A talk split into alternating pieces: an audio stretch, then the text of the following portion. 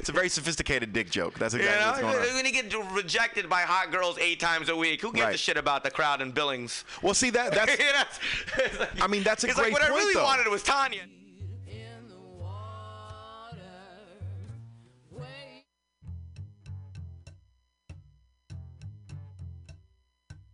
I said, Mama, I want it. Mama, I need it. I've got to have it. I've got to have it. She say, it soon come. It come when you need it. It soon come. It come when you're ready. It soon come. It come when you're able. It soon come. It soon come. And I say, thank you, mama. Thank you, mama. You right, you right, you right. Thank you, mama. Thank you, mama. You right, you right, you right. Thank you, mama. Thank you, mama. You right, you right, you right. Thank you, mama. Thank you, mama. You right, you right. I say, mama, I want it. Mama, I need it. I've got to have it. I've got to have it. She say, it soon come. It come when you need it. It soon come. It come when you're ready.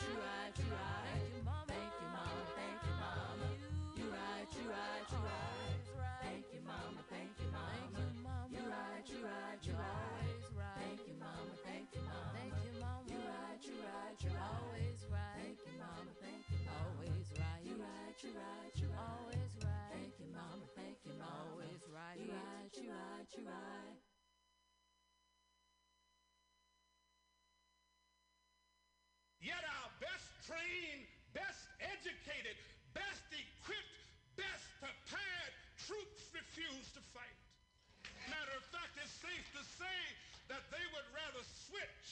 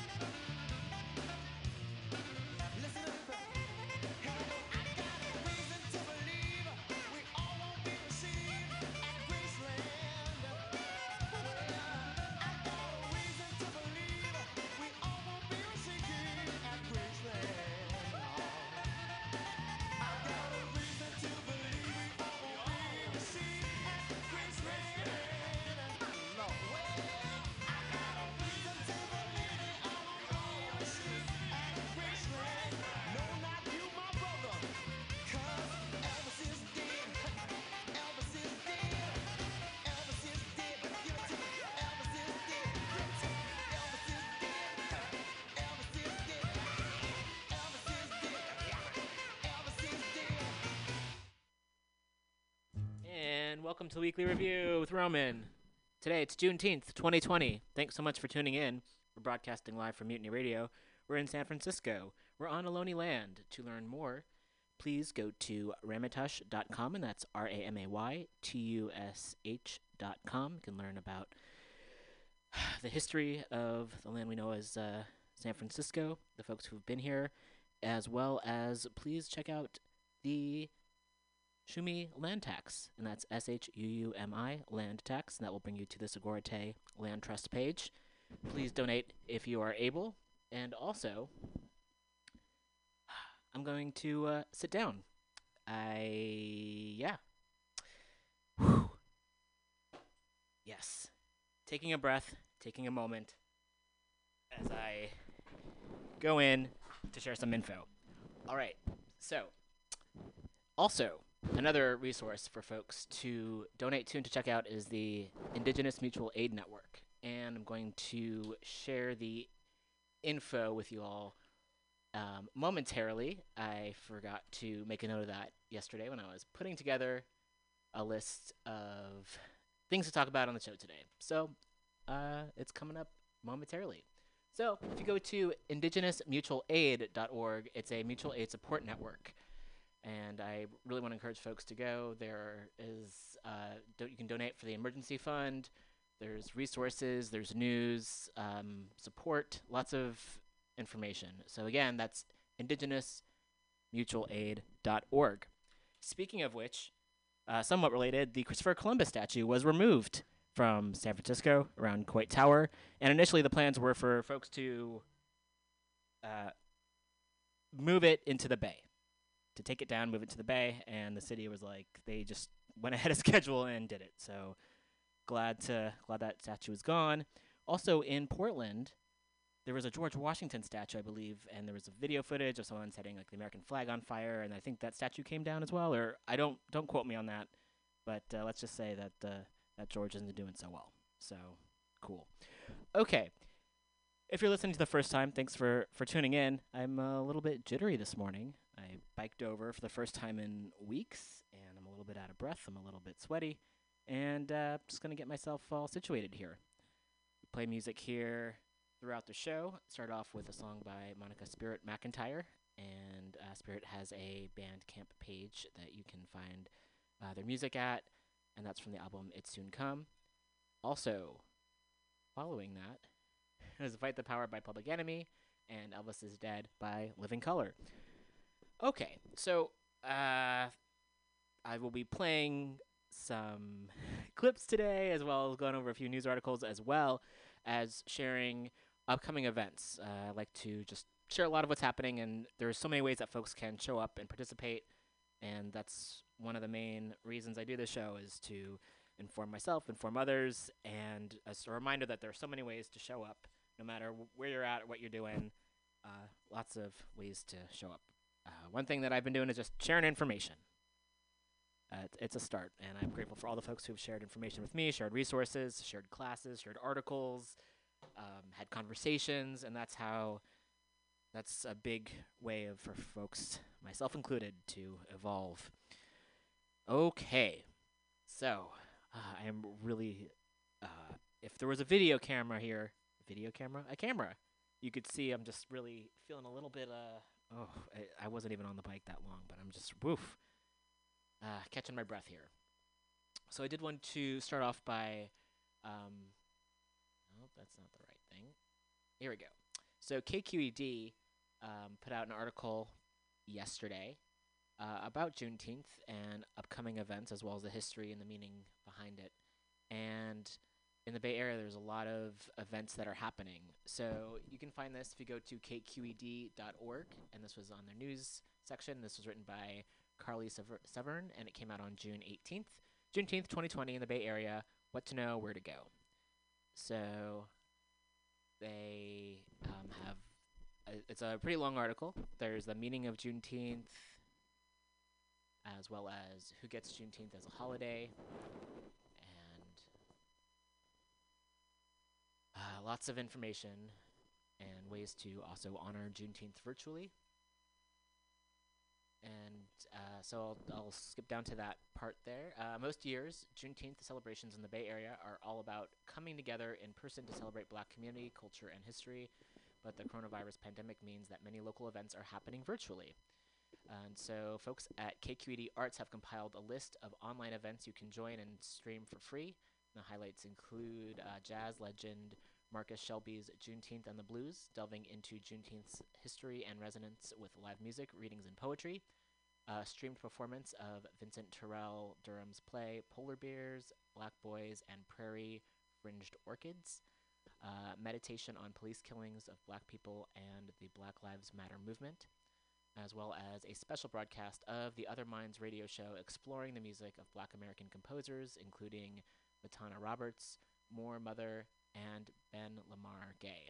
Due to shelter in place orders still in effect around the U.S., a host of national Juneteenth events are now available to experience online in a way they perhaps wouldn't have been previously. For example, via 619's map, and they provide a link here. And I'm going to click on that so I can share where the link goes. It's map.619.com. And they, uh, if you go to that page there, they have a lot of events that are listed around the world. And I'm going to go back to the original article. And so from that map on, uh, for 619's map, you can join an online Juneteenth demonstration in Baltimore or a virtual house party marking the day in Georgia. So lots of events that are listed there.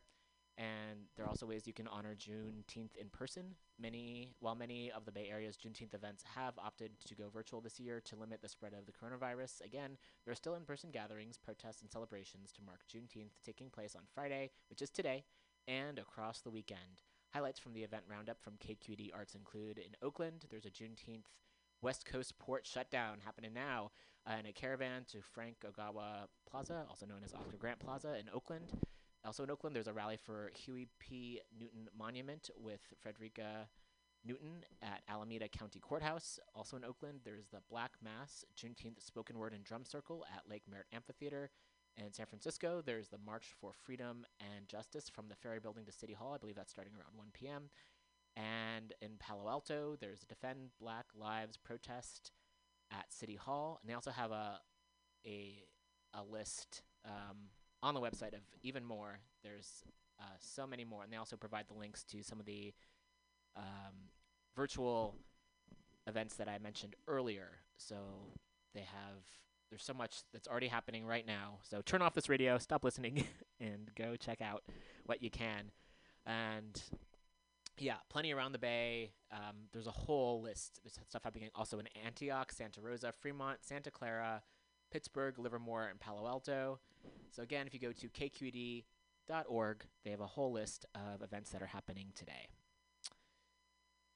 Also, on I believe KQED, they um, shared a link to the film "Take This Hammer," the director's cut uh, from 1963 uh, which was presented um, by the Bay Area Television Archive in August 2013. And it's. Uh, let's read a little bit about it here. So, uh, KQED's mobile film unit follows author and activist James Baldwin in the spring of 1963 as he's driven around San Francisco to meet with members of the local African American community. He's escorted by Youth for Services Executive Director Orville Luster and intent on discovering and they um, have quotes that are listed here, and a lot of it is still very accurate in terms of what the situation is like in San Francisco and the dwindling black population here. So there's a link. Um, if you go to, it's on uh, diva.sfsu.edu forward slash collections um, Take This Hammer director's cut. It's about an hour long, and I was considering playing the audio version of it. There's also a, uh, they do say that there's a copyright on it, so I might play like a little bit of it, um, so folks can, yeah, so we can hear a little bit. So I'm gonna do that right now. Just play a little bit of this. Again, this is from Take This Hammer, the director's cut. Sure, everything is ready to go here. And we'll also, yeah, I'll be back in in a little bit.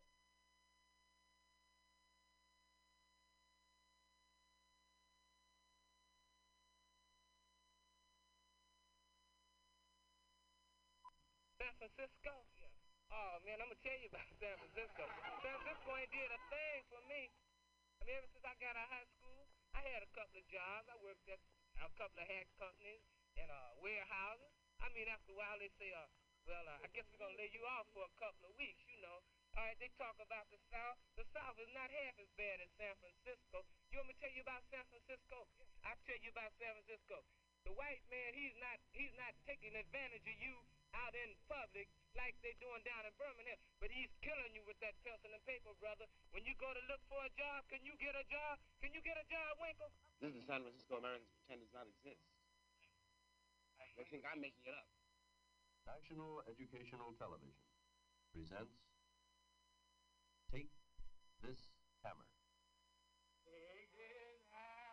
Is a film report on a visit to the city of San Francisco by the novelist, essayist, and playwright James Baldwin.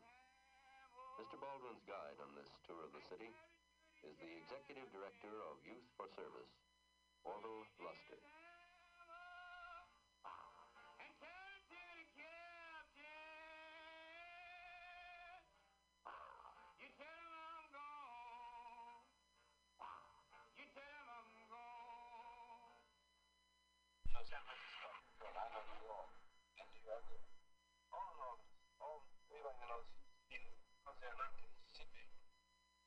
Uh, they pay their dues. They don't know why Negro Boy turns to a junkie, or why you know why when he does carry a knife, why he carries it. They, they're unable to make any kind of connection between the aspirations which the country expect, expects him to be contented with, and the and the simple fact that he's a human animally, it's like everybody else. And what he's emerging from is only more or less frustration and demoralization, despair and least in the it's all birds. But, you know, here, in such a city as San Francisco, where everyone is so liberal and so, so civilized and so, literate, it's all under the rug. Oh, maybe even the cellar where, it can't grow up in our house.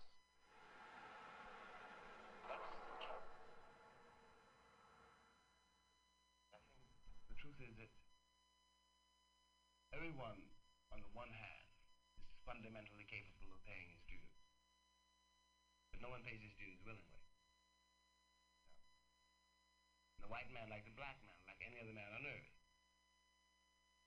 can pay his dues if he realizes that that's what he's got to do. As long as you think there's some way to get through life without paying your dues, you're going to be bankrupt. The bill has come in. It's not coming in. In. The very question now is precisely what we've got in the bank. This, of course, is everything we think we have. Everything. And Birmingham is an incident, you know, which may become a shrine.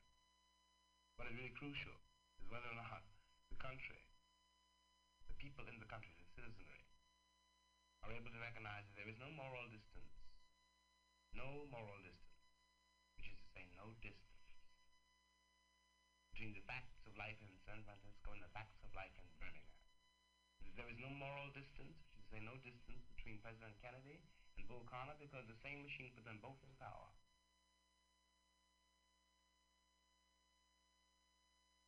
One's got to call it, you know, one's got to tell it like it is. And that's where it's at. And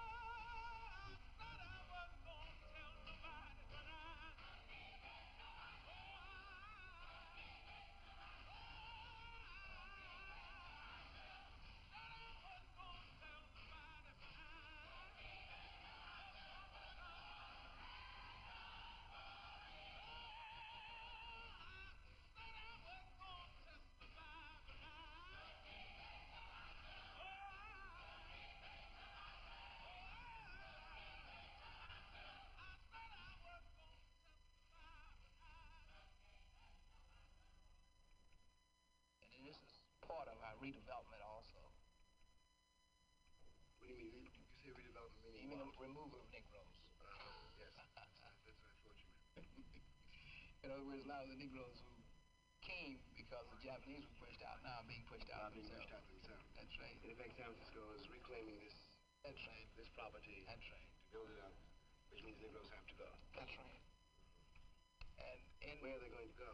well, they're going out to Hunters Point into the uh, Haight area and also into Ocean View and wherever they can find uh, reasonable rents. Yeah. South of Market and all these other places, wherever they can find cheap rent. In other words, Well, not go- going from one ghetto to the other. yes, yes. I like to acquaint you with uh, San Francisco as a whole, Baldwin, and I think mostly what that's being watched here today is something black. And uh, young people go to school together, they graduate off the same stage, and then when it comes to jobs, the black face is not qualified. But they graduate, and my daughter has to go clean up the same girl's house that she graduates off the stage. As I said, the most thing that's being watched is the black face.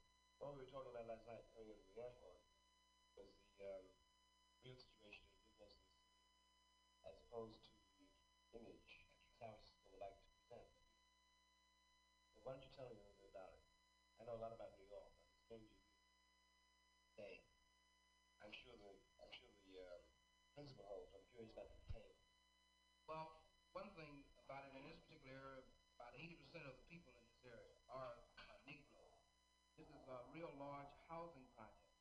Uh, there's, uh, as far as delinquency is concerned, we'll rank about four. Uh, the job situation is bad. This is a real black belt in San Francisco. Uh, and I think that lady over to your left. Nichols, uh, is uh, the representative of one of the indigenous leaders.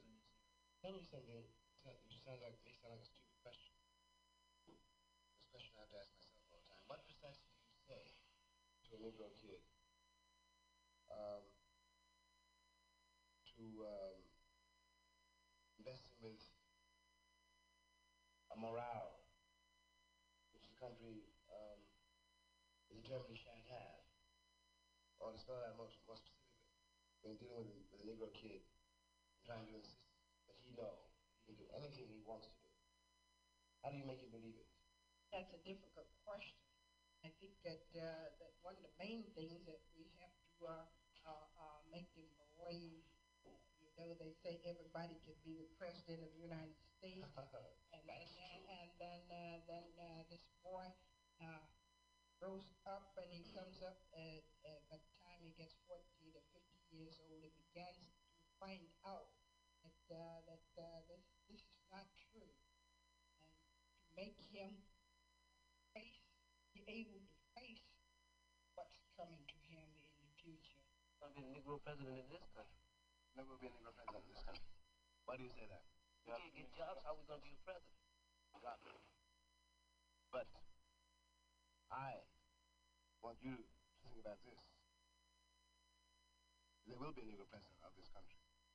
It will not be country that we, that we are seeing now. But if you say to yourself, there never will be a Negro president in this country, what you're doing is agreeing with white people who say you are inferior.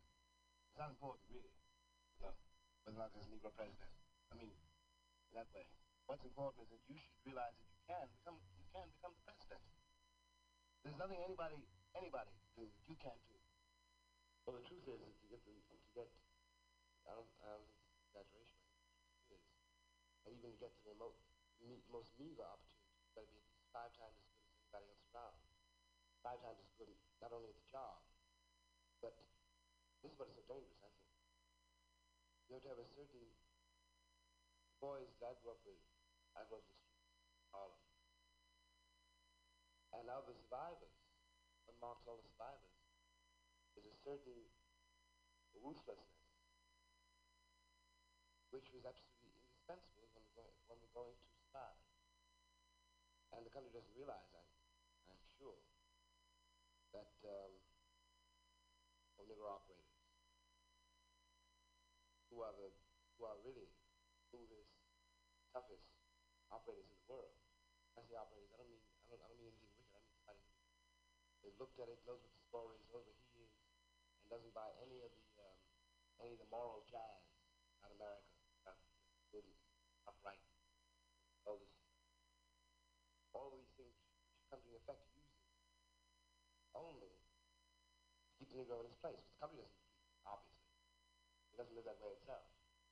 There's a whole race of people who are in effect an underworld.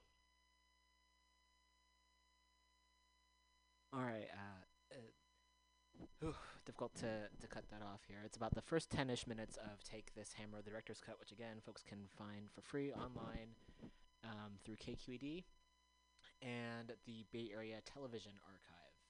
Go to diva.sfsu.edu forward slash collections, uh, type in Take This Hammer, the director's cut, you can find the full 60, uh, it's almost 60 minute uh, direct uh, film. Okay, I'm gonna take a bit of a music break, and then we'll be back with some more, lots more. Stay tuned.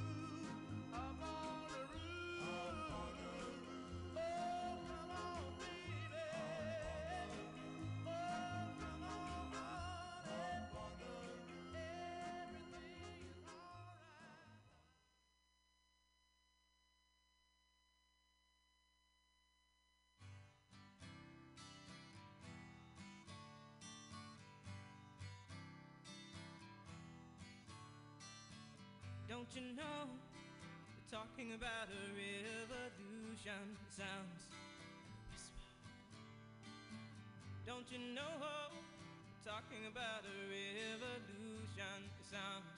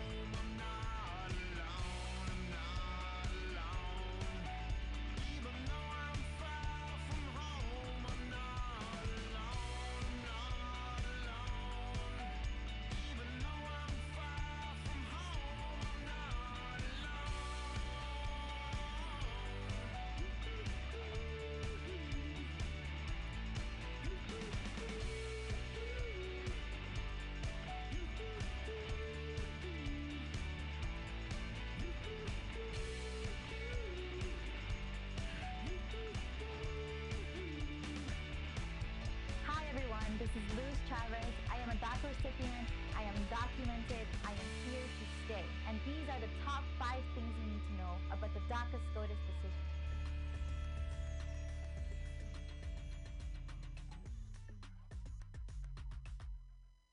After years of victories, fights, and lawsuits, the Supreme Court of the United States decided on the DACA case, coming down to a split decision between the conservative and liberal justice, with Chief Justice Roberts siding with the liberal judges. Number one, good news DACA stays. The Supreme Court decided it had the authority to review the case, and the way that Trump ended the program was reckless and unreasonable. This means DACA survives for now. Number two, new DACA applications. Yes, the Supreme Court decision says that the program should reset to its original mandate in 2012, and new application must be accepted. Now it's up to Trump to respond. Number three, the Trump administration will most likely try to end DACA again. The administration has hinted that they will be pursuing other avenues to end the program. This decision does not stop the administration from ending the program altogether. Number four, celebrate. Let's keep fighting together. This is a huge win for our people. DACA was won by our communities, and it's not the last of our victories. Continue fighting with us. This is just a temporary victory. We must fight for permanent solution for our entire community. We must mobilize our communities to choose champions who will fight for us. We need all hands on deck. Text DACA decision to 877-877 to support immigrants now. Number five, donate to our DACA renewal fund. Now that new applications must be accepted again, immigrant youth will need your help. Donate at DACArenewalfund.com. This was from the United We Dream Network. Wanted to share some information about the recent Supreme Court decision. And also, speaking of which, uh, earlier this week, they did decide uh, six to three in favor of having LGBTQ folks uh, giving some worker protections. So that's a positive thing, as surprising as it may be. So, yes, good to celebrate the the victories, as minor as they may be. And often, as we have on the show, the good news is often things that shouldn't even have to be uh, happening in the first place, where it's like obviously everyone should be able to be free to be as they are, who they are, where they are, uh, without law enforcement and colonialism coming in and taking lives and tearing apart families and throwing people in prison, etc., etc. Yet here we are, and do want to give my thanks and gratitude to all the folks who have been fighting for such a long time to create the type of, type of world where everyone feels safe. Um, speaking also of places that folks can donate, I did want to share a few local organizations that folks can support right now. Um, first up is uh, the Bay Area orgs and groups to support. First up would be the People's Breakfast Oakland, which is a black grassroots organization serving the people of Oakland, providing meals and packages to houseless communities in Oakland. And you can donate by going to linktr.ee forward slash PBO, and that's link tr.ee forward slash PBO. Next is the Bay Area Anti Repression Committee Bail Fund, which is bail fund for those who do not have the resources to bail or bond themselves. And you can donate at rally.org, and that's R A L L Y dot O R G forward slash ARC Bail Fund.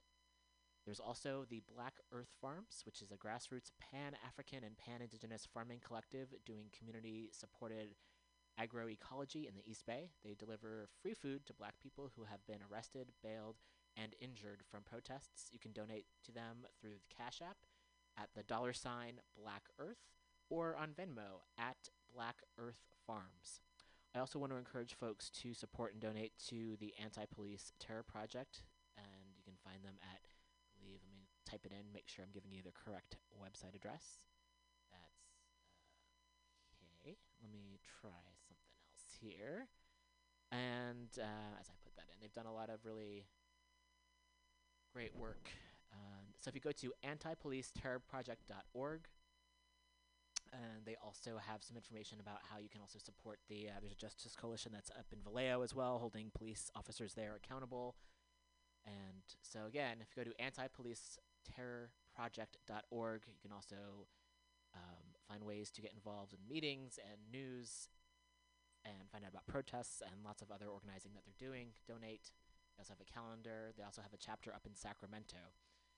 Also, there's the Community Ready Corps, and they do trainings and a lot of other really um, important work. So, gonna just type in their address. You go to uh, CRC, the number four SD.org, which is uh, Community Ready Corps for Self-Defense.org. So CRC, the number four SD.org. Uh, you can donate to them as well. A really great um, organization as well. So, I'm uh, spraying my hands with uh, alcohol. That's the sound effects that we have on the show these days. Uh, cannot be too careful. Okay, so next up, um, I'm going to I'll read a little bit. I'm going to read a little bit of an article. There's been a couple of articles recently in Popular Mechanics about. They had one, I believe, last week about how to effectively take down a statue, which was really cool. Whether it's just through people and through force, and other ways through chemistry. That's a very, very, very abridged version. But if you go to Popular Mechanics and type it in, I'm sure you can find the info there. They also have an article that came out uh, yes, two days ago, June 17th, written by Lynn Hesco Yang, and it's How to Dodge and Disarm the Sonic Weapon Used by Police. It's 2020, so it's something that we should, you know, have in our have in our back pocket, right? Oh, goodness. There are some positive news stories too. I want to just share that Milwaukee, the schools recently decided to no longer affiliate with their police, and maybe I'll just uh, cross over to uh, a lot of different school districts and schools are looking to disband the police and no longer have connections with their police department. Police should not be in schools. I don't think they should be anywhere personally. So it's a one another way that folks can show up is to talk to your local school district and uh, also your community wherever you're at and look to defund and eventually abolish police. Those funds could go to so many other places that would actually help people through housing, uh, education, healthcare, aff- affordable food. Um, uh, yeah, programs for kids. There's a lot. There's a lot that those that funding can go towards that would actually be able to help people. Okay, so I will be going back to that article about how to outrun the the LRAD, but first wanted to also share from the California Aggie, for is from UC Davis, and for folks not familiar, UC Davis is up. It's near Sacramento. It's northern northern California. It's in Yolo County, and there's a a guest opinion in the recent California Aggie newspaper disband the UC Davis police force now. And this happened. This happened. It happened. It was published on June 14th, 2020.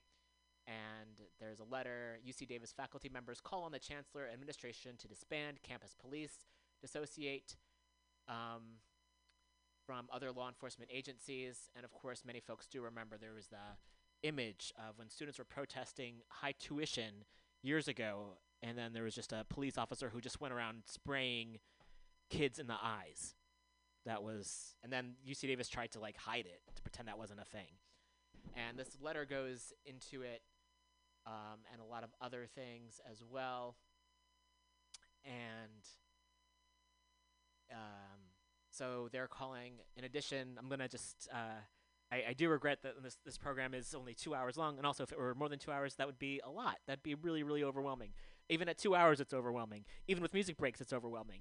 So I do want to share this article, and folks, please do check it out to learn more. And the demands at UC Davis is the demands that they are asking UC Davis is uh, to end its relationship with the City of Davis Police Department and other county, state, and federal police departments and security agencies, including but not limited to the Yolo County Sheriff's Department, the California Highway Patrol, the Department of Homeland Security, the FBI, and the Immigration and Customs Enforcement Agency. As part of this demand, we want a public accounting of all existing contracts, memoranda of understanding, and other agreements with such agencies. Two is to dismantle and cease all funding of the UCPD and replace it with anti carceral forms of accountability, including restorative and transformative justice and community led public safety. We also want to have a comprehensive report on the staffing, funding, and activities of the UCPD in terms of arrests, detentions, and investigatory activities, presently UCPD's operations, and the impact of it on people of color, and particularly black people in all UC communities, are often obscured or known only to those who have suffered its effects. Three, drop any strike and demonstration related student conduct charges on this campus that resulted from Black Lives Matter or UC for COLA protests.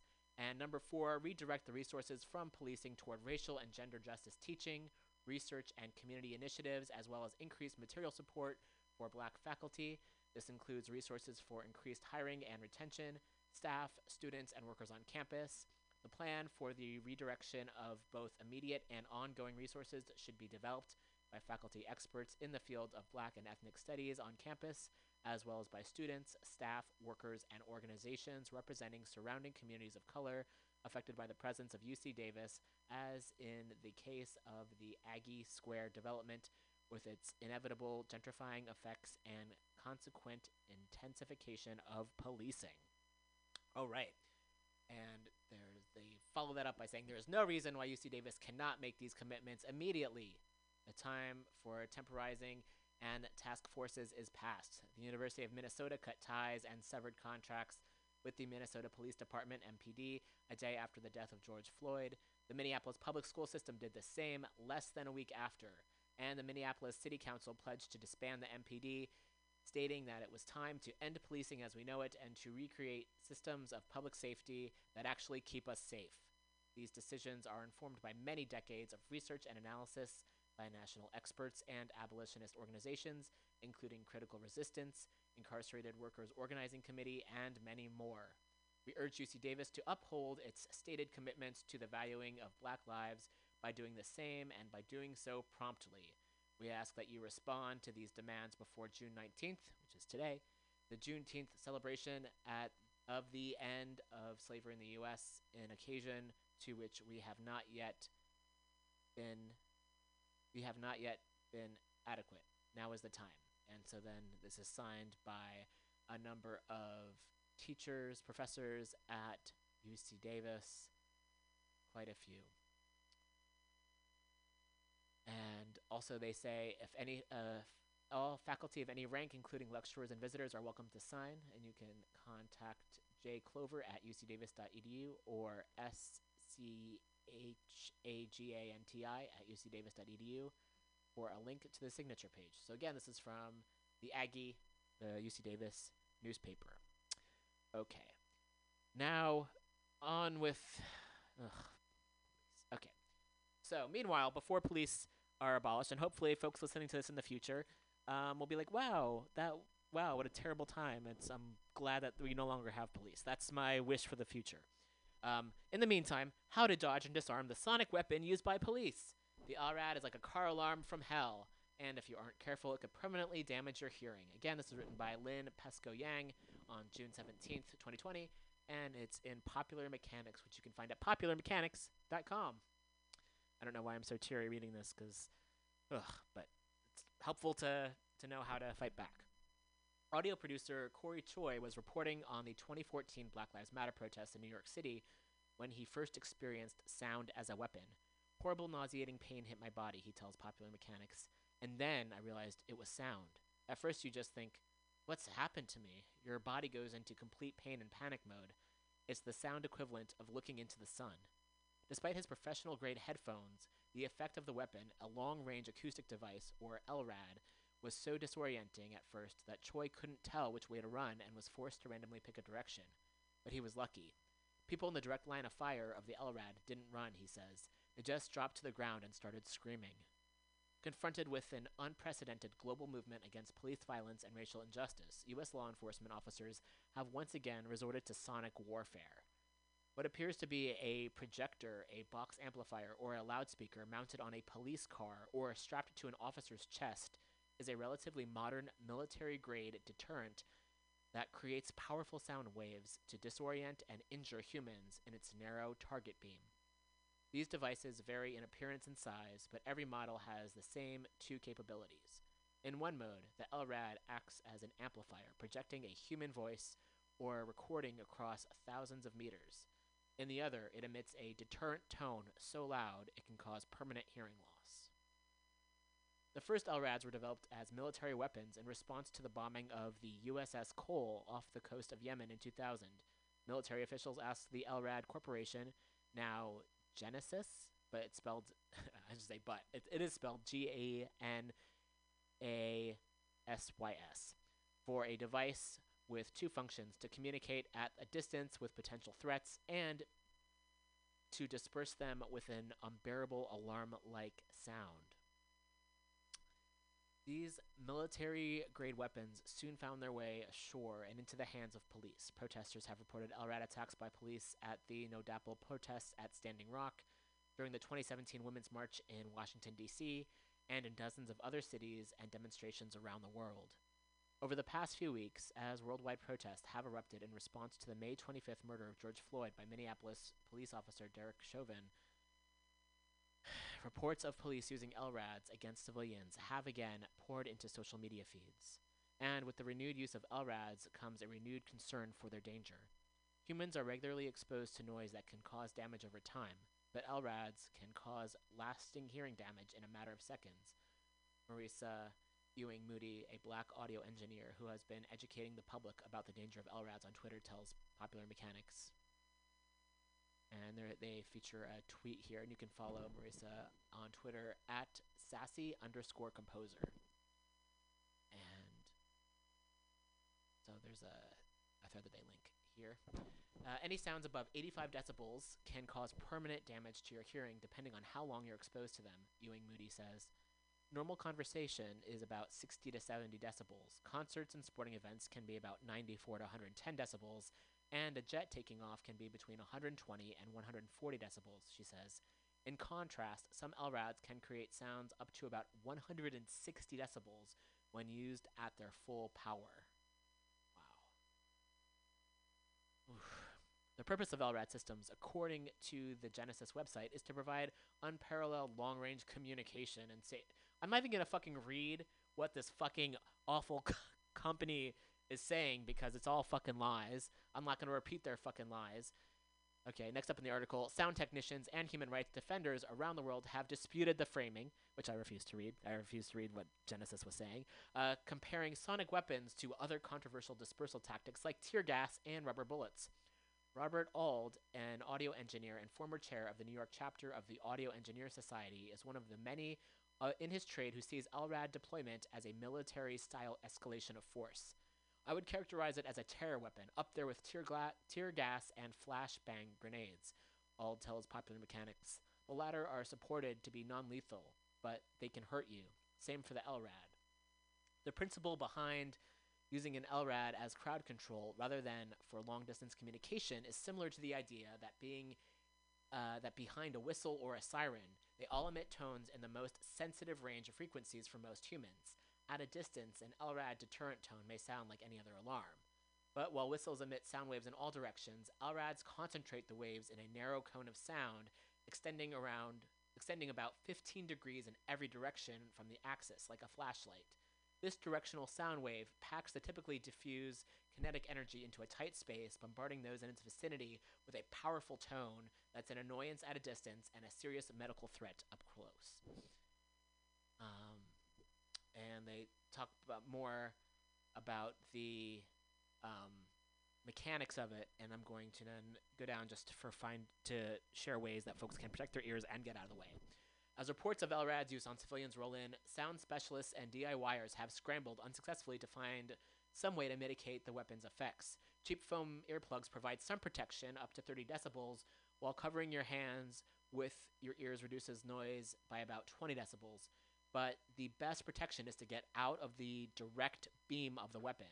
Remember that LRAD beams sound in a narrow pattern, so move off to one side to get out of the main pattern, Auld says. In a widely circulated 2017 digital zine on sonic care for protesters, audio engineer Daphne Carr laid out practical insights for responding to LRADs while in the streets. If it is used as a communications device, put in earplugs and check out the scene for routes of escape from possible injurious exposure, she wrote. They also provide a video here. Um, curious about this. Um, maybe we should play it? Yeah? Okay. All right, let's just whoop. What did I do here? Okay. Oh. All right, let's uh Oh, it's 21 minutes. So I'm not going to play it. However, if you would like to uh, watch it. It's through you can if you go to the article in Popular Mechanics, they have a link, and it's on YouTube. LRADs and sound cannons are not safe, and tw- again, 21 minute video about that a little bit more. Carr suggested treating LRADs as a warning from police that they're about to escalate violence, even if it starts out as a public service announcement. And um, they're I'm skimming down the article a bit more. They're asking if it's legal. In 2017, a group of New Yorkers sued the NYPD for damages resulting from sonic attacks during the protests that followed uh, the non indictment of Daniel Pantaleo, one of the officers who murdered Eric Garner in 2014. And they also have a, they talk about a case in Pittsburgh, which a bystander was awarded $72,000 who suffered permanent hearing loss from an LRAD attack in 2009. And and yes, okay, so that's it. So I guess just get out the get the fuck out of the way. Uh, bring earplugs if you have them, and share this information. And I'd imagine that the video that they shared as well must must also have some more information. So big thanks for that. Okay, I'm gonna play a little bit more music, and then I'm going to. Oftentimes I have guests on the show around 1 p.m.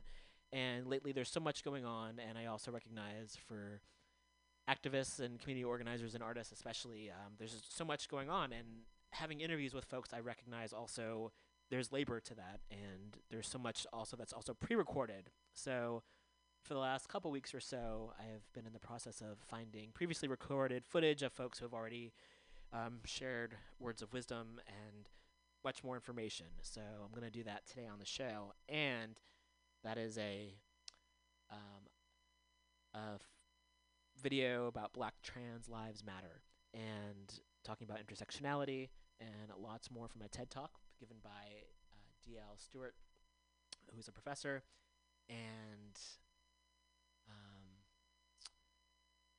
uh, a doctor.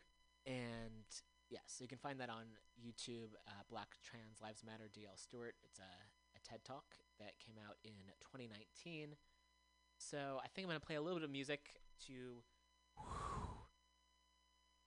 uh, that's a bit of a break, and then we'll be into the the next part of the show. So thanks so much for tuning in, and uh, we'll be back in just a bit.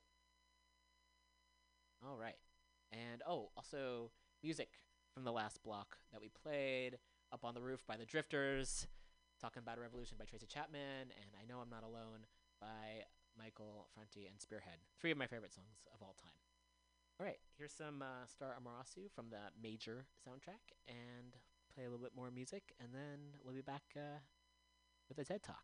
Stay tuned.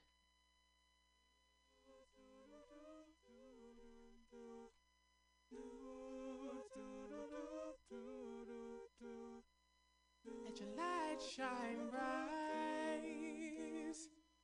Don't ever give up the fight. You chose to be. So why not be free? Let your light shine bright. Don't ever give up the fight. You chose to be. So why not be free?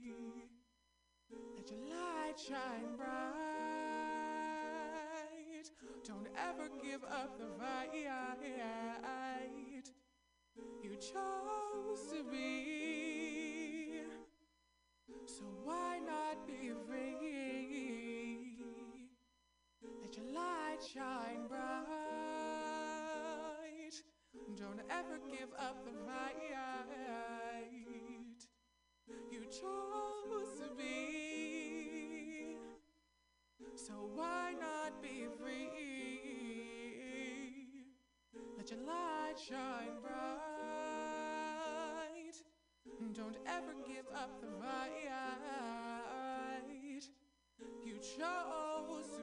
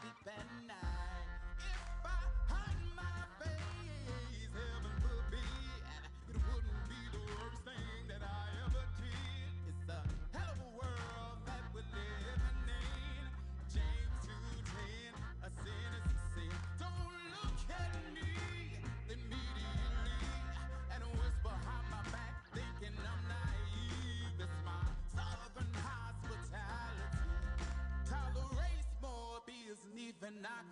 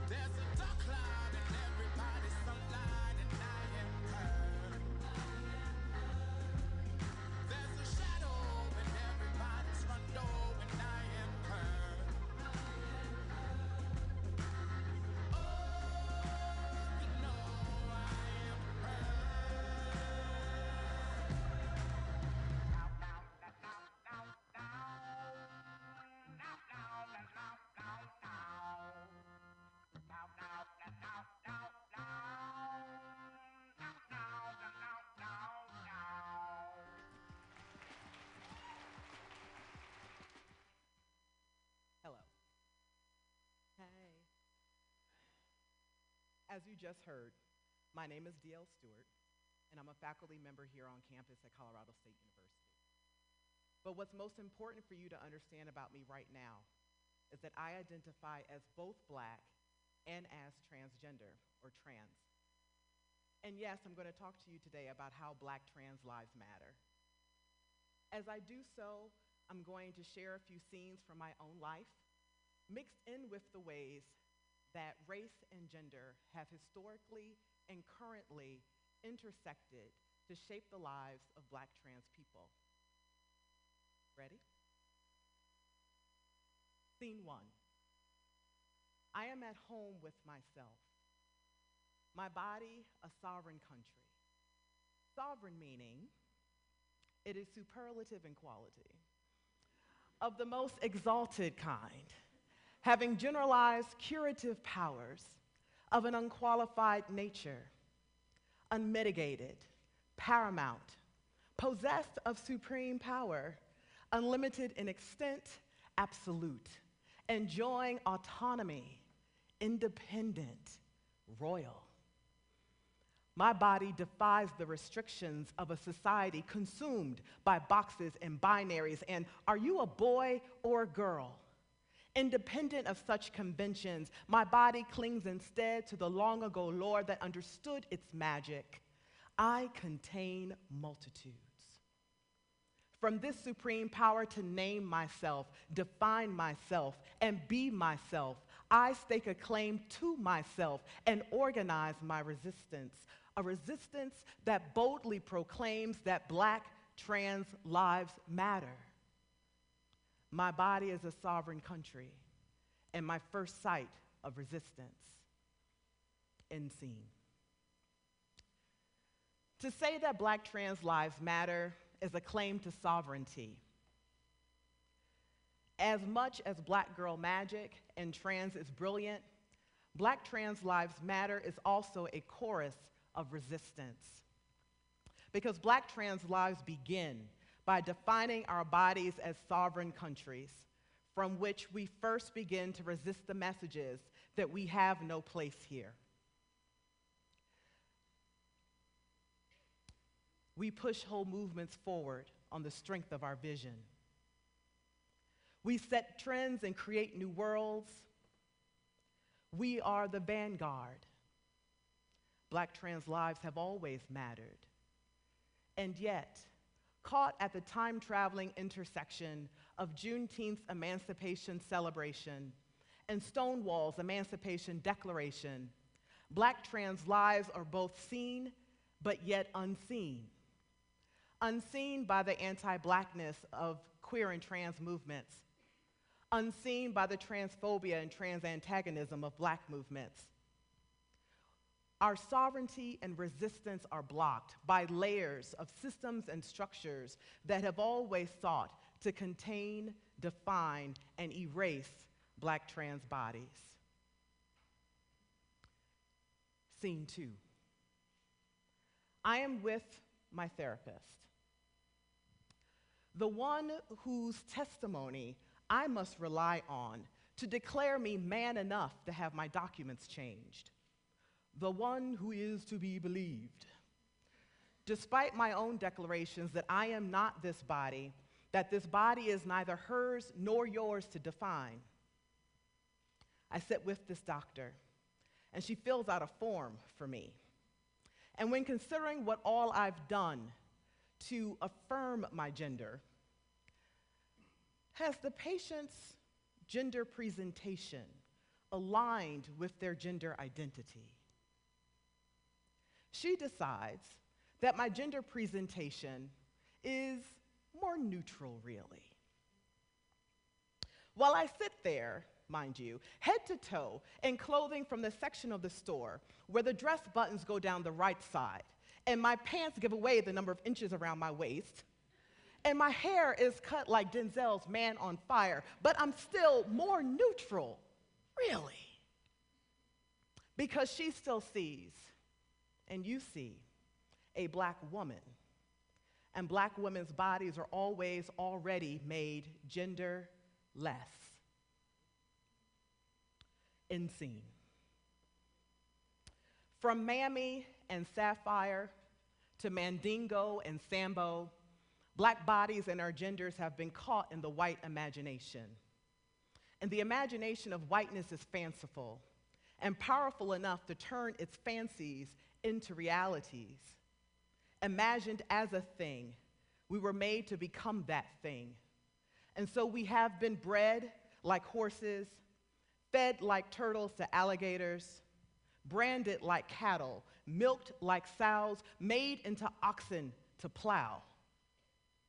Gender did not matter so long as our body parts, our arms and legs and backs, our breasts and genitalia could be turned into profit. The black body was made not white and therefore not worthy of gender. And under the weight of the genteel tulle and virginal lace that dressed plantation mistresses, black femininity has always been denied. Instead, she is either beast or porn star, neither a proper gender, dehumanized, made a social threat that endangers civility, that puts civilization in danger. The angry black woman cannot be escaped, not even by a first lady of these United States. Likewise, ill suited for chivalry and outmatched as masters and captains of fate, black manhood lays flaccid in the hands of white men's dominance. Body measurements taken, speed measured, draft pick forecasted. This is the NFL combine. Body measurements taken, teeth and body cavities inspected, number assigned. This is the prison intake room. Body measurements taken, talents and abilities advertised, teeth and body cavities inspected, name and value assigned. This is a slave's bill of sale. Made either stud or farce, he is not for his own pleasure, but rather for profit and jest. Athletes and comics contained, made not a threat. My gender is black, said Hari Ziyad, because black bodies and our genders have been caught in the white imagination, and we have always been transgressive. Transgressive meaning a violation of accepted and imposed boundaries of social acceptability. Blackness is transgressive. And once set free from social acceptability, blackness challenges the limitations of what gender can be. We have always been fugitives here, escaping from gender surveillance to claim our sovereignty and right to exist and to live free, to proclaim as beautiful that which was made ugly, to defy convention, black lives and trans lives, and black trans lives. And yet, in this world, that fact that black trans lives make a difference, make differences, and make a matter of mattering is doused by the fire hoses of past and current denials of our rights to exist and resist. We must fight to be seen as we see through fences into the play yards we are kept out of. Scene three. I am at school. The bell rings. It's recess. We line up to go outside. Those made boys on one side, those made girls on the other. We file out of the doors.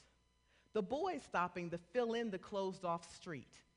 The girls and I walking across the street. Keep your eyes straight ahead, we are told. Because there's a park across the street, but there's a wrought iron fence that encloses that park. This is where the girls and I play. Mostly I stand at the fence and watch as my fellows play ball in the street and be loud and be rough and be sweaty, and I am behind the fence.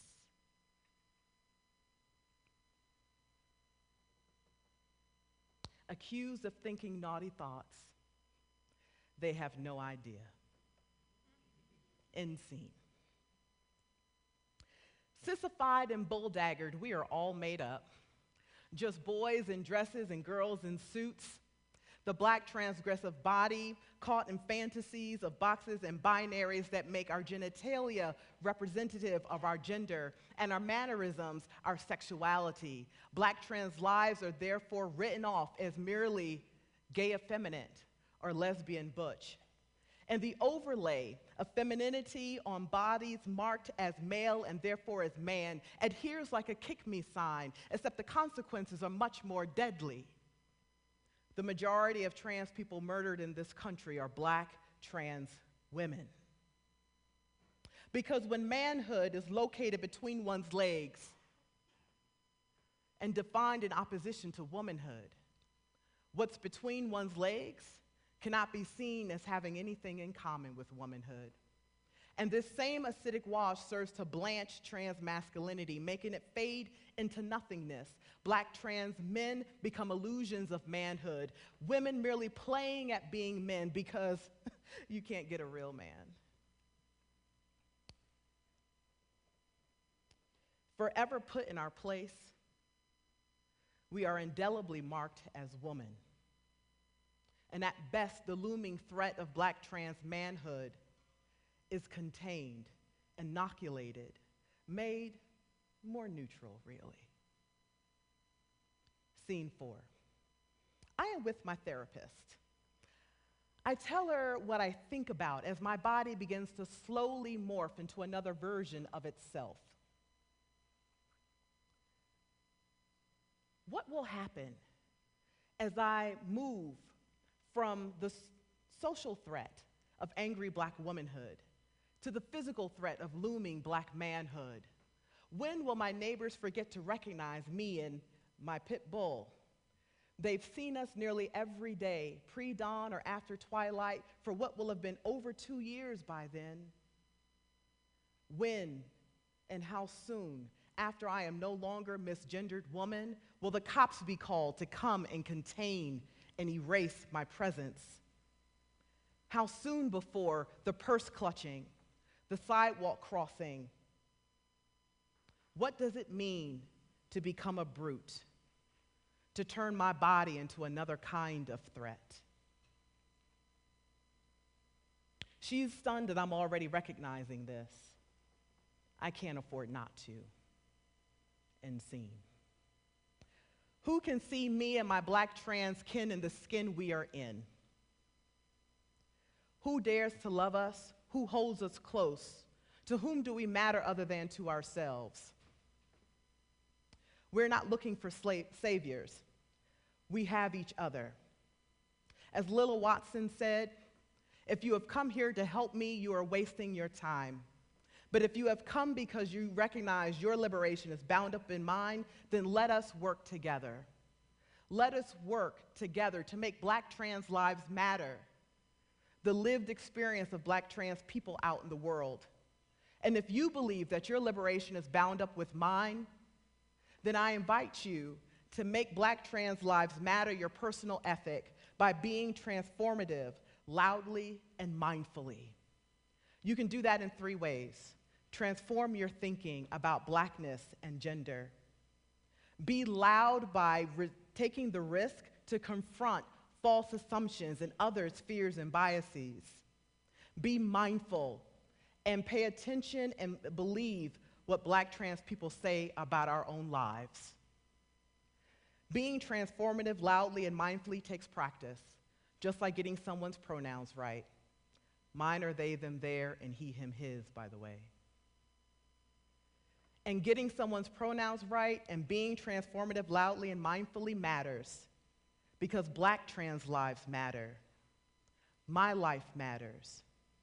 My body is a sovereign country and my first site of resistance.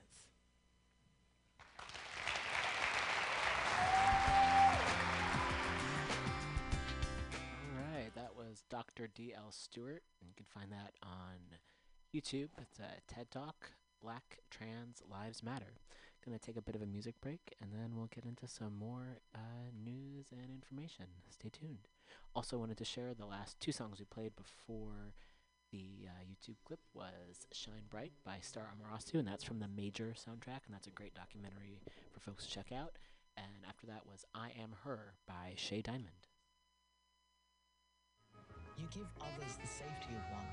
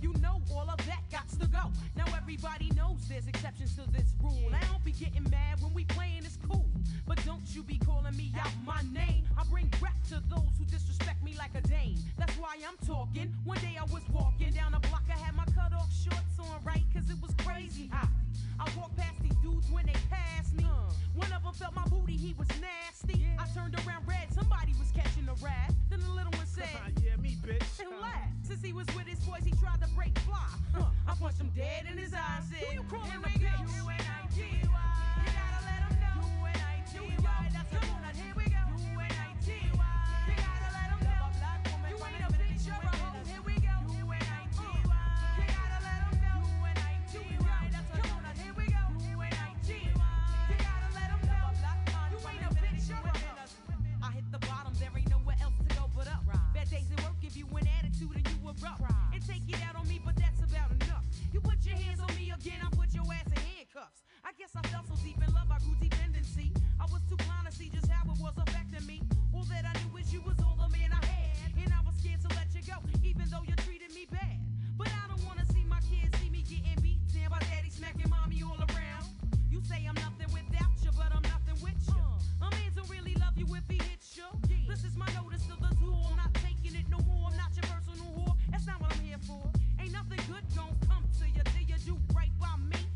You wait and sit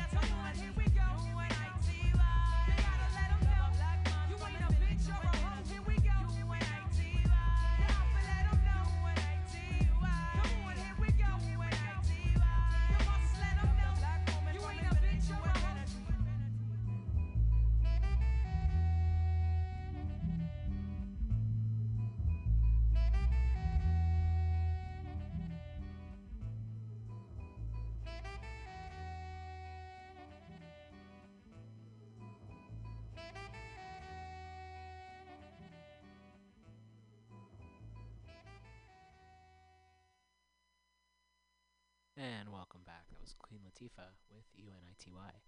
And I've got a few more action items that folks can take. Uh, the first is going to be a petition that folks can sign, relatively uh, not very time consuming. This is Tell Amazon Ring to End Its Dangerous Police Partnerships. You can find this at act.eff.org. And uh, just a quick Bit of info about this Amazon Ring has set up more than 1,300 partnerships with law enforcement agencies. This promotes uh, racial profiling by exacerbating suspicion and paranoia, vastly expands police surveillance, discourages free speech, and undermines trust between police and residents. Ring plays an active role in enabling and perpetuating police harassment of black Americans. Please join us in demanding that Amazon Ring end these partnerships. I have a letter to fuckface Jeff Bezos and Ring CEO Jamie Siminoff. And you can sign that again if you go to EFF, the Electronic Frontier Foundation. You can find that petition there. Um, also, wanted to, let's see, share an upcoming event that's happening. Uh, Abolition Can't Wait, a teach in with 8 to Abolition. It's on Eventbrite. I also share a lot of the stories that I go through. I share on Twitter. You can follow me on Twitter at R O M A N R I M E R. And this is through Haymarket Books. Haymarket Books is an awesome organization. They publish a lot of great books, and they have really uh, cool. I can't think of a better term. Uh, social media account. They share lots of great information, and they have a lot of talks that they've been sharing online, and it's all pay what you can. So obviously, please donate if you're able. Um, and also, if you can't, that's totally cool they have it's just it's a really great. Um, yeah, I think I'm at that point in the show where just lots of lots of information out there. So just waiting to report the facts here. Abolition can't wait. An online teach-in with hashtag 8 to abolition, which is happening Thursday, June 25th from at 5 p.m. Eastern time. Again, this is by Haymarket Books. You can find the it's on Eventbrite. You can find the information. And Pacific time that'll be 2 to 3:30 p.m. T- Thursday, June 25th. It's an online event. Haymarket Books. They have information about it. And let, uh, critical resistance. Uh, uh, they okay. So the eight demands. There's a lot of information here. That's what I'm trying to convey. The eight demands of eight to abolition: defund the police, demilitarize communities, remove police from schools, free people from prisons and jails, repeal laws that criminalize survival, invest in community self-governance, provide safe housing for everyone, invest in care, not cops. To find out more, go to www.8toabolition. That's a number 8 to abolition.com. So again, that's a seminar that's happening um, from Haymarket Books Thursday, June 25th, 5 p.m. Eastern Standard Time, an online teach-in with hashtag 8 to abolition. So please do check that out. Also wanted to share um, some bad news. I don't want to share bad news. It sucks. I'd rather just pretend it's not happening, but that doesn't do anyone any good. And Tennessee recently they voted to make abortion illegal, which is fucked up and I just disgusting. Uh, everyone should have control of their own bodies. Not that much to talk about. That's pretty obvious. So that feels pretty disturbing.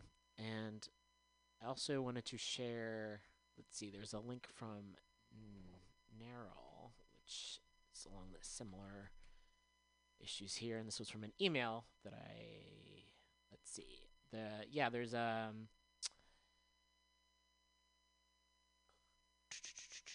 There's a book that's out called The Lie That Binds um, by Ilyse Hogue, who's um, what is her role in NARAL? She's the president of NARAL Pro Choice America, and that's N A R A L.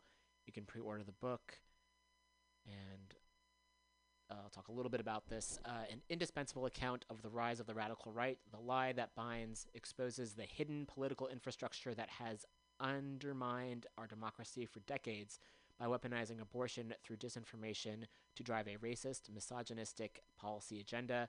NARAL Pro Choice America President Ilyse Hogue and Research Director Ellie Langford dig deep into some of the most dangerous and least understood forces in U.S. politics and offer an unflinchingly blunt per- prescription of steps that will be necessary to save our union from this deception and destruction. Read to learn how to slice through the tangled web of lies threatening our democracy to its core and see the light. Okay, so that's a description of it. And um, yeah, NARAL also does a lot of. If you go to naral.org, you can find the book there. Uh, pre-order. They have a lot of other information as well as, as uh, taking action. Again, N A R A L. They do a lot of good work. Okay. Next up, what was I going to share? Do you have a list I made ahead of time? I got this because okay. Next up, um, uh, oh yeah, I was talking about bad things. So in Charlotte, they've been not only arresting protesters, but they're arresting folks who are providing jail support, and now they're arresting their lawyers. I just read this on Twitter this morning, so I don't have too much information about it, but it seems pretty fucking terrifying and disgusting. So, um,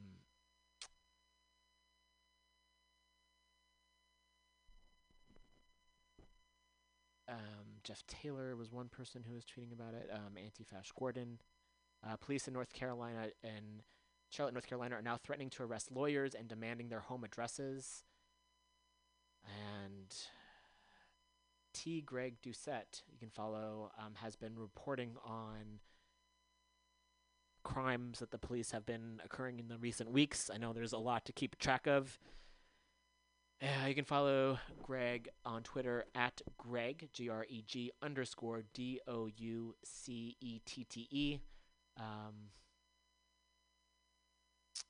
559, Charlotte, North Carolina, after actually arresting public defenders in 545, uh, CMPD uh, threatens to arrest private defense attorneys when they show up to meet their clients. This is lawlessness, and um, they provide a story as well. So that's also what's happening. And Fox46.com has the info. Oh yeah, so entry five previous. Uh,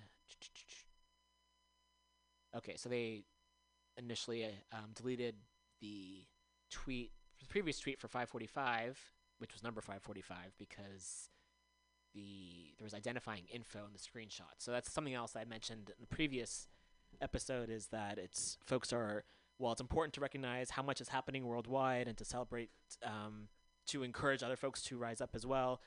Um, also, folks are being uh, law enforcement has gone on to find people who are protesting and then arrest them, as well as the FBI as well. And also, the FBI has been coming to people's houses here in the Bay Area and to question people, and you do not have to talk to them. And there's a lot of information online about folks' rights. And what else was I going to say? Oh yeah, it's like oh they got no problem fucking finding protesters and folks who have supposedly set cop cars on fire, which I think is a public service. Um, yet they cannot fucking uh, arrest the folks who are killing people, the cops who are killing people Breonna. Gonna take a breath here.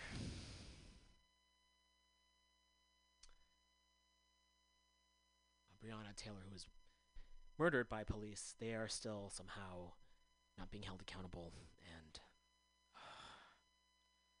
and also there have been lynchings in this country in the last week or so. Five men, five black men, have been hanged, and there it's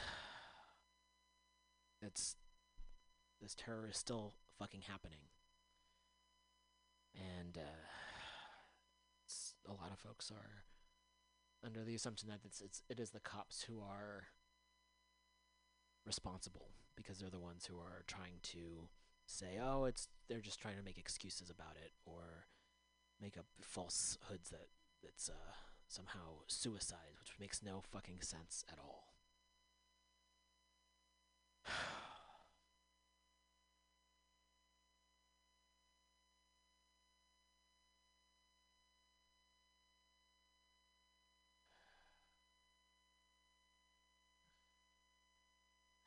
There's also um, the son of a sheriff in New Mexico, who was a white supremacist, uh, shot a protester several times, and the prosecutor dropped the uh, battery charges against him. So this is when folks are saying that like the broken system cannot be reformed. This is what people are talking about.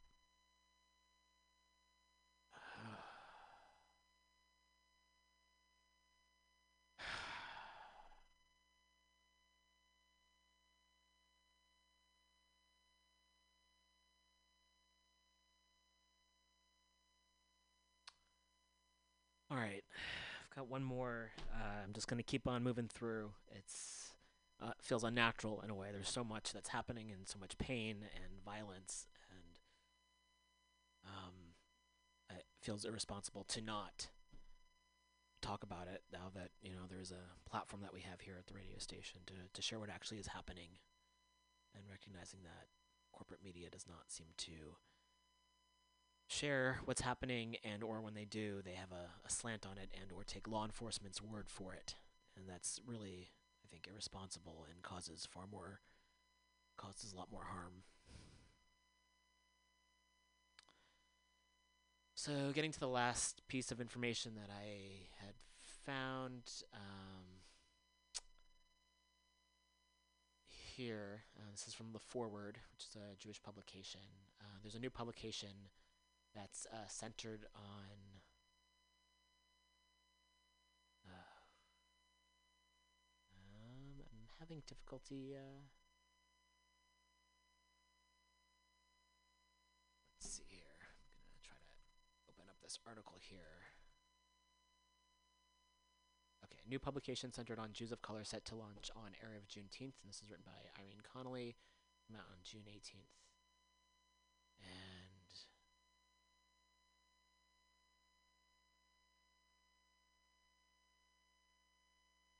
In the summer of 2010, hip hop artist Yitz Jordan and Shais Rishon, an Orthodox rabbi and writer, attended the funeral of Yosef Robinson, a Jamaican convert to Judaism who was killed during a robbery at the Brooklyn liquor store where he worked. It was a tragic moment that gathered together large numbers of Jews of color, far more than Jordan was used to seeing in one place. We were all the only black families in our shuls, he said. We were all looking at each other saying, How come I never see you? Ten years later, Jordan and Rishon are poised to launch an initiative they hope will make Jews like them feel truly seen by each other and the wider community. The duo are launching Tribe Herald, a news outlet centered around the experiences of Jews of color. The publication, which started as a weekly newsletter in March, will make its debut as a website the evening of June 18th. Or, as Jordan puts it, or of Juneteenth. They provide a link. I'm clicking on that right now. TribeHerald.com. Wow, lots of information here, lots of articles. Um, there's an article Juneteenth Finding Liberation in the Face of Exclusion and Hatred. And just, uh, yeah, lots of articles here that will take quite a while to go through. They also have a profile on Twitter and Facebook as well. Um, Tribe Herald launches in the midst of a national conversation on race and a reckoning within the Jewish community on long-standing failures to include Jews of color.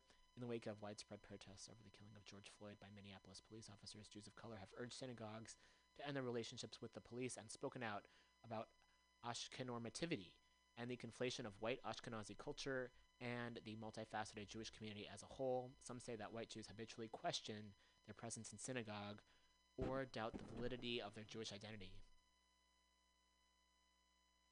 Controversy over just how many Jews of color there are has also heightened feelings of alienation and exclusion.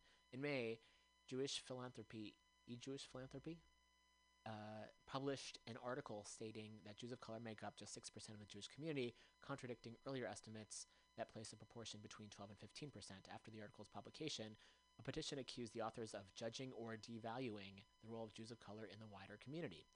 Jordan believes the higher estimate has incorporated it and has incorporated it into Tribe Herald's mission statement, saying the outlet strives to serve nearly 2 million Jews of color, but he pointed out even the lowest figure estimates that there are 420,000 Jews of color in the United States, a significant bloc whose contributions are rarely visible. In part, Jordan argued, that's because the Jewish media has neglected to cover them. We're not consistently re- represented ever, not as a multifaceted individ- individuals, he said. It's always a special interest story. I went to this third world country and look at all these Jews I found, or look, and these are in quotes, or look at this person of color doing this thing we didn't expect them to do. Through Tribe Herald, he hopes to set a new standard. Snippets uh, from the newsletter's coverage include an exploration of often overlooked Native American Jewish communities, an overview, excuse me, an interview with Orthodox rapper Nissim Black, and an essay on confronting friends who are uncomfortable with the phrase Black Lives Matter. Tribe Herald currently boasts about 25 contributors, and through an upcoming crowdfunding campaign, Jordan hopes to hire reporters to cover health and education in New York, where both Jordan and Rishon have lived for decades. Though the, pub- though the project has been percolating in his head for years, Jordan was prompted to put it in motion by the wave of anti Semitic incidents that plagued New York City in 2019, which he said intensified hostility toward Jews of color. When there is a conflict between Jews and people of color, Jews of color are asked to prove their loyalty, he said, as if a person could itemize their identity. People are feeling interrogated and under surveillance. At the time, Jordan and Rishon hoped to launch Tribe Herald in conjunction with a community center catering to Jews of color, and they provide a link as well, which I'm clicking on at the moment, seeing where this goes. And there's an article about that, um, about creating a JCC for Jews of color. All right, that's um, uh, as he secured nonprofit status for the fledg- fledgling newsletter. Jordan was also scouting for property in Brooklyn and planning a Purim party to inaugurate the space.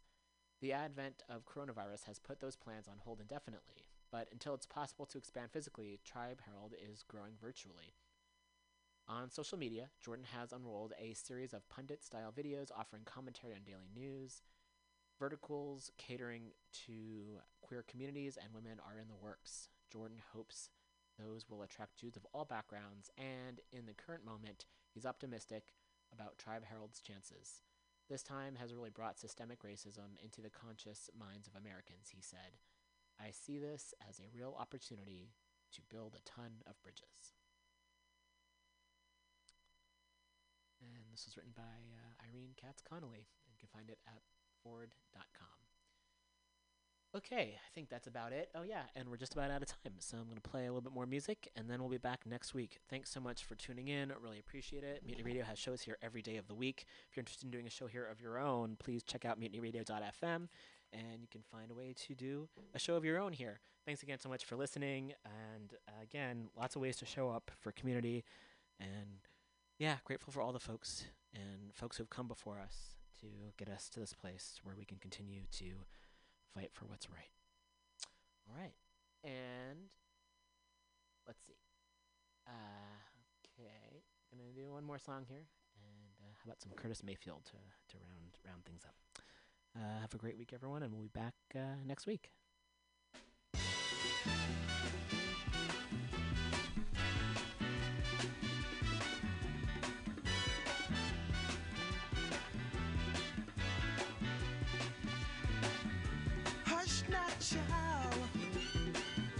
And don't cry.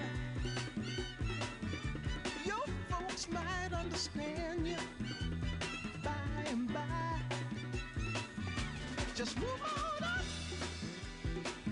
toward your destination. Though you may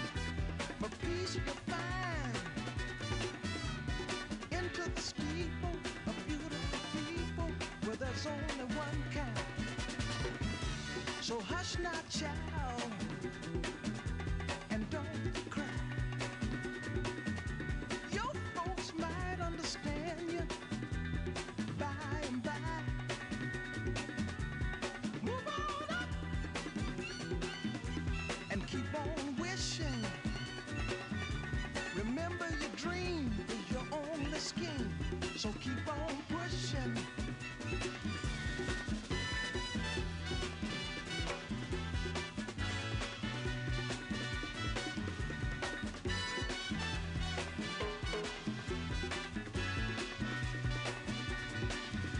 Take nothing less than the supreme best.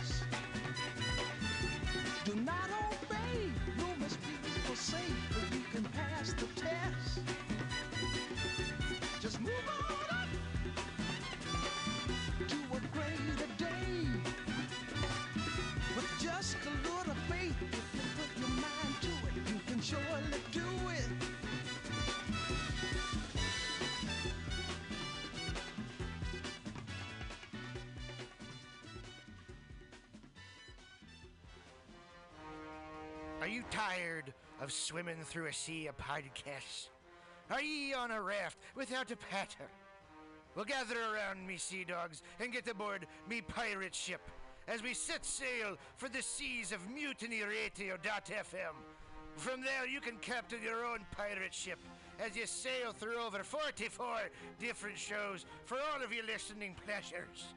They've got live comedy to small business advice, LGBTQ friendly to sports, vinyl to gutter punk. MutinyRadio.fm has the best programming the internet ocean has to offer you. I bet my peg leg on it, or I ain't scurvy shit faced McRat.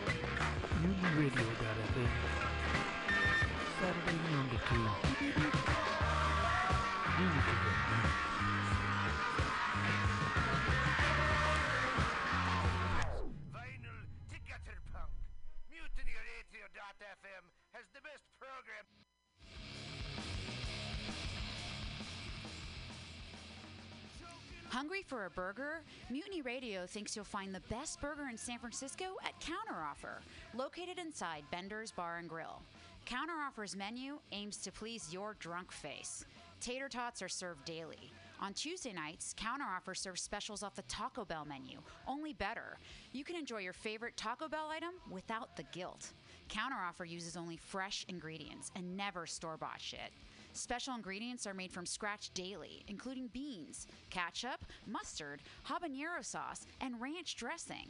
Counteroffer even serves vegan mac and cheese. All of this great food is served 2 p.m. to 10 p.m. daily and until 11 p.m. on Wednesday, Thursday, and Friday. Counteroffer is located inside Bender's Bar and Grill at 806 South Van Ness. Be sure to tell them Mutiny sent you. Counteroffer, baby. Got the mutiny, mutiny radio. Got the mutiny, mutiny radio. Got the mutiny, mutiny radio, my friend. Got mutiny, mutiny radio. Got mutiny, mutiny radio.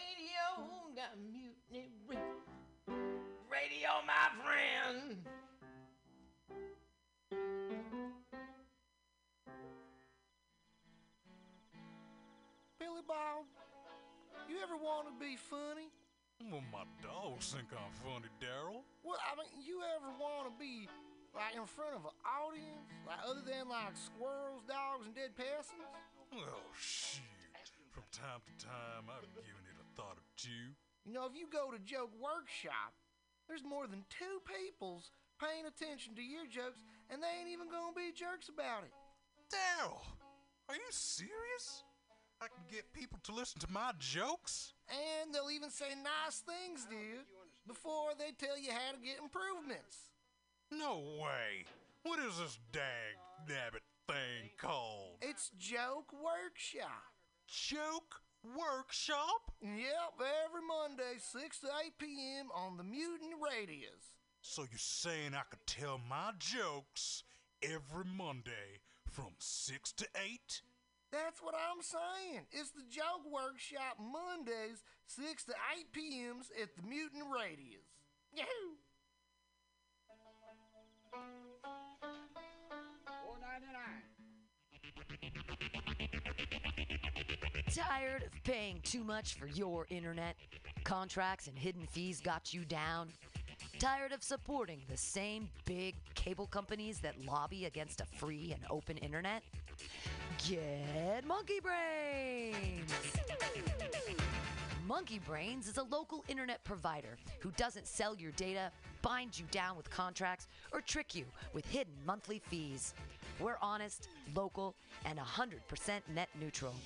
Residential internet for only 35 a month, business packages starting at 75 a month. Go to monkeybrains.net and sign up today.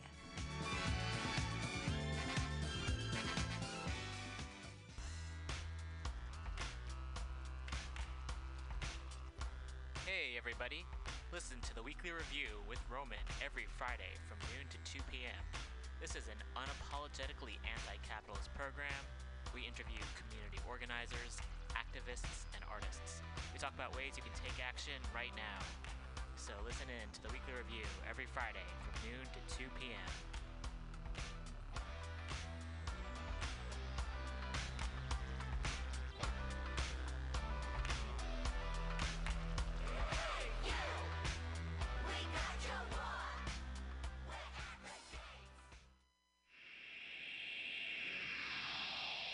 Subliminal SF visual and auditory mind control brings you the best, coolest t shirt and hoodie designs and mind bending local bands and shows at venues all over San Francisco and the Bay Area.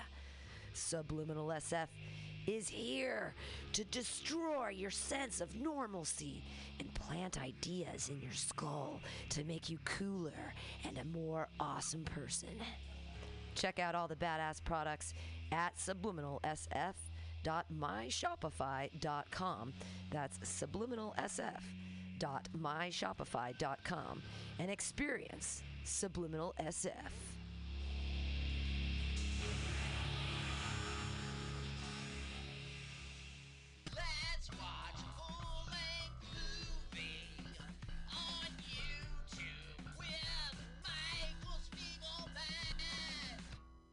Michael Spiegelman. And I am Carl, not Spiegelman. We're hosts of You uh, with Michael Spiegelman.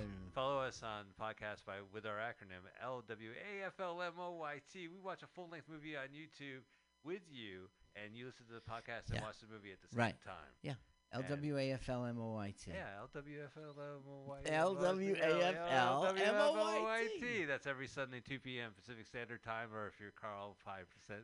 5% Yeah. Eastern Right. Standard I'm so lazy. Three hours later, I finally get to the show, 5 p.m. Let's hear the theme song. Oh. da, da, Uh, da, da. let's watch Full length. length. Oh, wait, let's do a full minute promo. Oh, never mind. Bye. See ya. See you next month.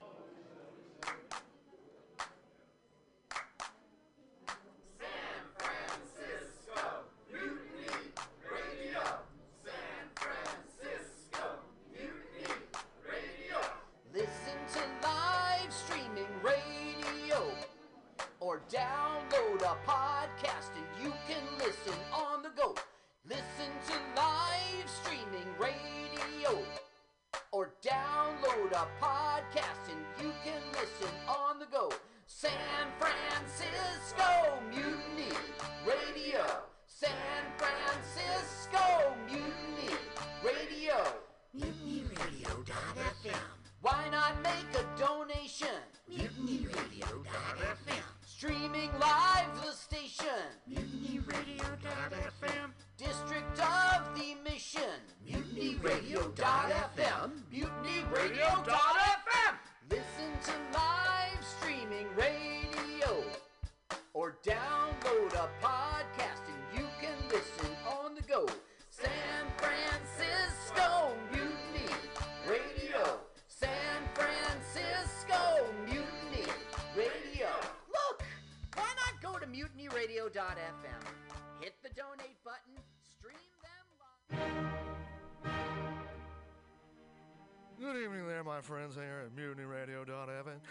Chester Cashcock here, and giving you my love and regard as well as movies over there. And uh, I just wanted to let you guys know that anytime I go swimming in my vault of rare coins and piles and piles of filthy cash, I can't help but listen to Pamtastic's Comedy Clubhouse every Friday from 8 to 10 p.m. I mean, if anyone who knows anything about comedy knows that Pamtastics books the best of San Francisco and beyond's underground comics.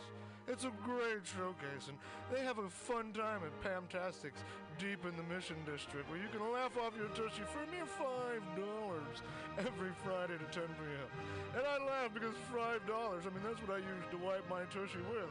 So to laugh it off for a mere $5 is indubitious.